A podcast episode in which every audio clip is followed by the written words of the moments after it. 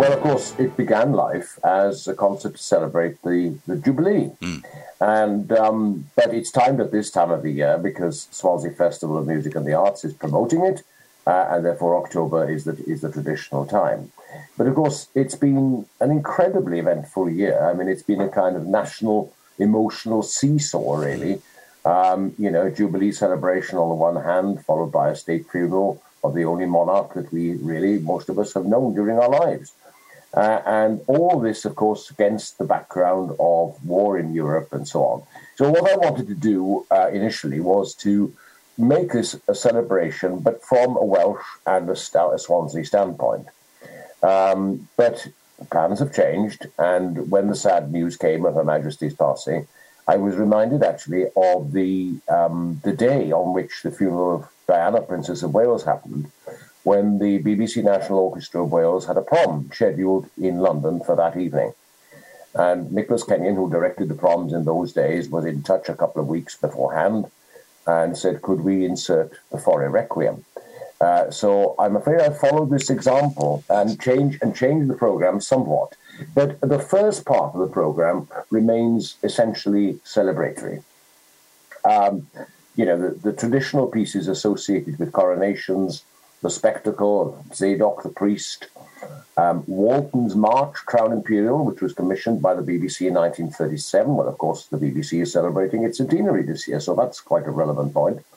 Uh, and then we finish the first half with um, Hubert Parry's I Was Glad, which has been sung again at every coronation since Victorian times. Uh, Zadok the Priest clearly made a huge impact because William Boyce, the composer William Boyce, uh, who by that time was master of the King's music, was asked to write um, for the coronation of George III an alternative setting. But he declined and said no, that Handel's setting was totally unsurpassable, and it really is, mm. because Handel was a great man of the theatre and he knew exactly how to build up tension and celebration. Uh, but in between, um, we definitely have uh, a very strong Welsh reference, because, of course, one of the world's best known composers today, uh, Karl Jenkins, hails from Penclawdd, and um, the festival has actually performed a number of commissions by him. So we decided, did we not, uh, to have a new piece and to ask Graham Davies, uh, a member of the Prince of Wales, as he was then, staff, uh, to write a text. But I think even at that time, I think we were conscious that Her Majesty's health was precarious, mm. unpredictable. Uh, so the text was deliberately designed uh, to fit and to be apt for whatever circumstances. Um, and so it's, it is a celebratory text. But of course, it looks back. The title is This Faithful Life. It looks back at this remarkable reign uh, of dedicated public service. Mm. And uh, it wouldn't be a Welsh celebration without a harp, would it? so, uh, so you know, we have one of the world's finest harpists, can be Catrin Finch. She's absolutely terrific.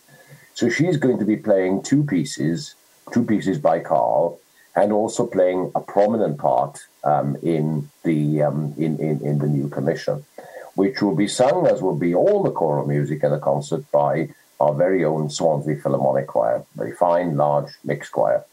Uh, so um, conducted by Jonathan Rogers, um, it's its uh, its music director, and then in the second half um, we move to uh, a different kind of theme. Um, we will have the song Dafydd y Garreg Wen. Um, what more traditional Welsh folk song is there than that? Um, sung by voice and harp, Steffan Lloyd Owen, baritone, accompanied simply by by Catrin Finch. Uh, and then a piece which is, um, I suppose, makes reference to the fact that, you know, we have the, the background of this cruel European war.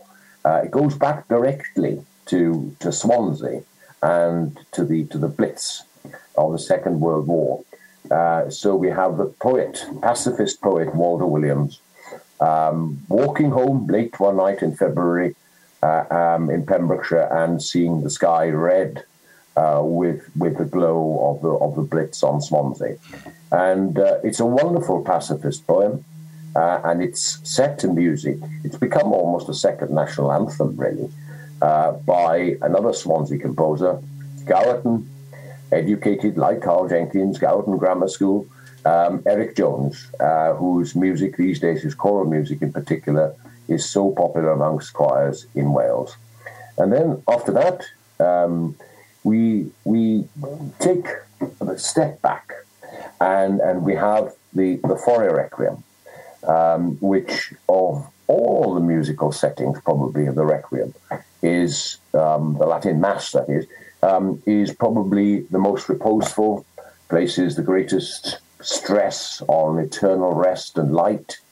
Uh, and I think it will bring the whole concert to a serene and, and an appropriate end. Mm. After all the celebration of the first half, um, I think we, we now need to take a more considered look uh, at the Queen's reign and, of course, to to to wish her uh, as we as we do the departed um, um, eternal rest and light you know, you, have put together a wonderful collection of musicians and music, and uh, we couldn't have had a better host for our, for our concert either. Huw Edwards.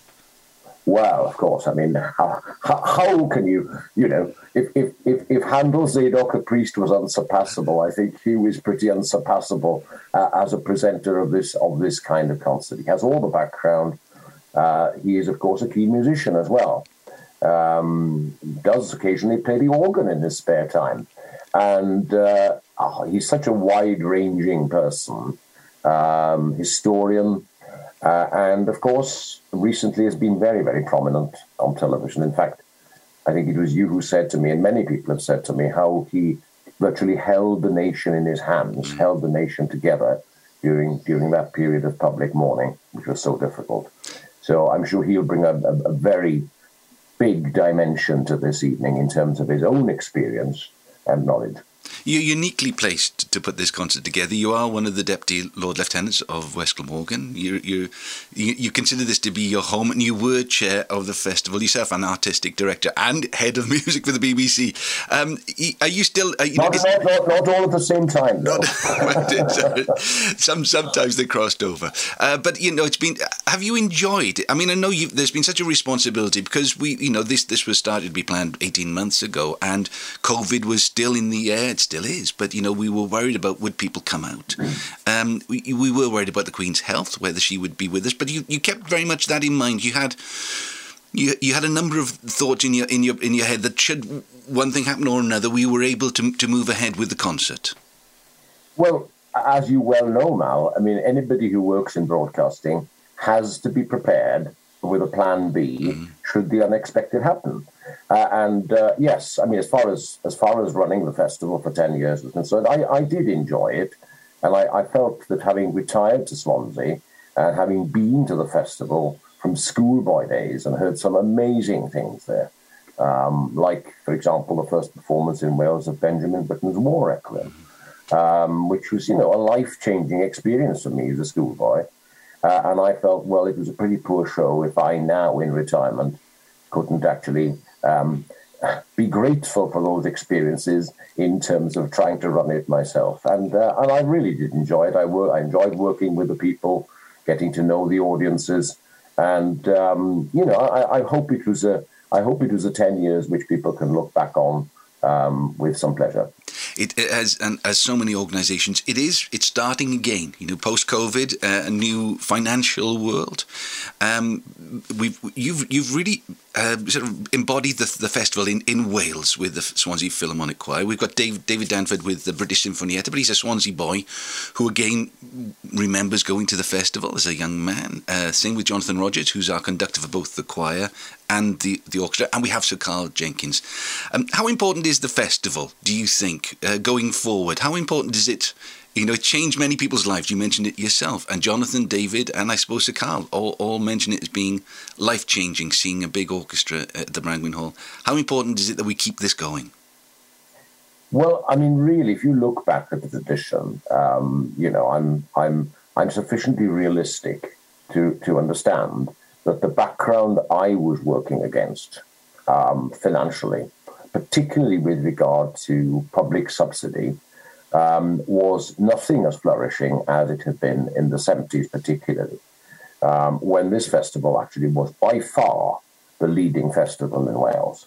I mean, you know, people would come from Cardiff uh, to attend the Swansea Festival, um, largely because of the Brangwyn Hall's excellent acoustics for orchestral music. It's a warm acoustic, uh, and uh, a large orchestra seldom fails to thrill uh, on, on, on the Brangwyn Hall stage.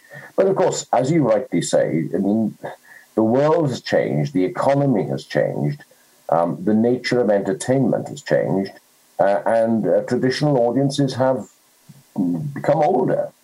Um, I, I, do think it's a very valuable um, title, um, entity to hang on, but it, it, might need to be interpreted in a different way to the future.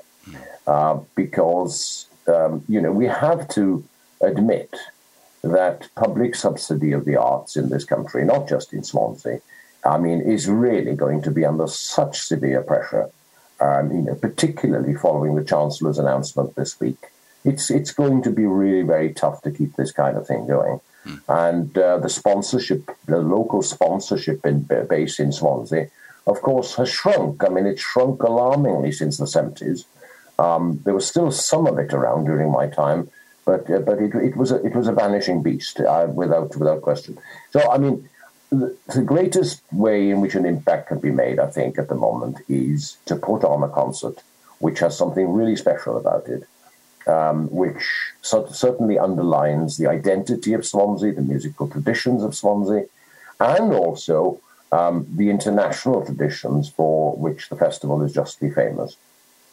Uh, these are big shoes to fill. I'm, I'm, I'm the chair these days, and, and looking back at those halcyon days, we'll try not to let you down, your legacy down as well. But we know we, we have to change. And on behalf of the, the festival board, I, I know we'd all like to thank you for your hard work uh, and putting together such a terrific program for this concert. We look forward to it very much indeed. So uh, make sure you book your tickets for our special a concert to commemorate and celebrate the life of Queen Elizabeth II. It's on the 29th of October at the Brangwyn Hall. If you go to swanseafest.com, all the details are there to book your tickets. Hugh, thank you very much. Pleasure.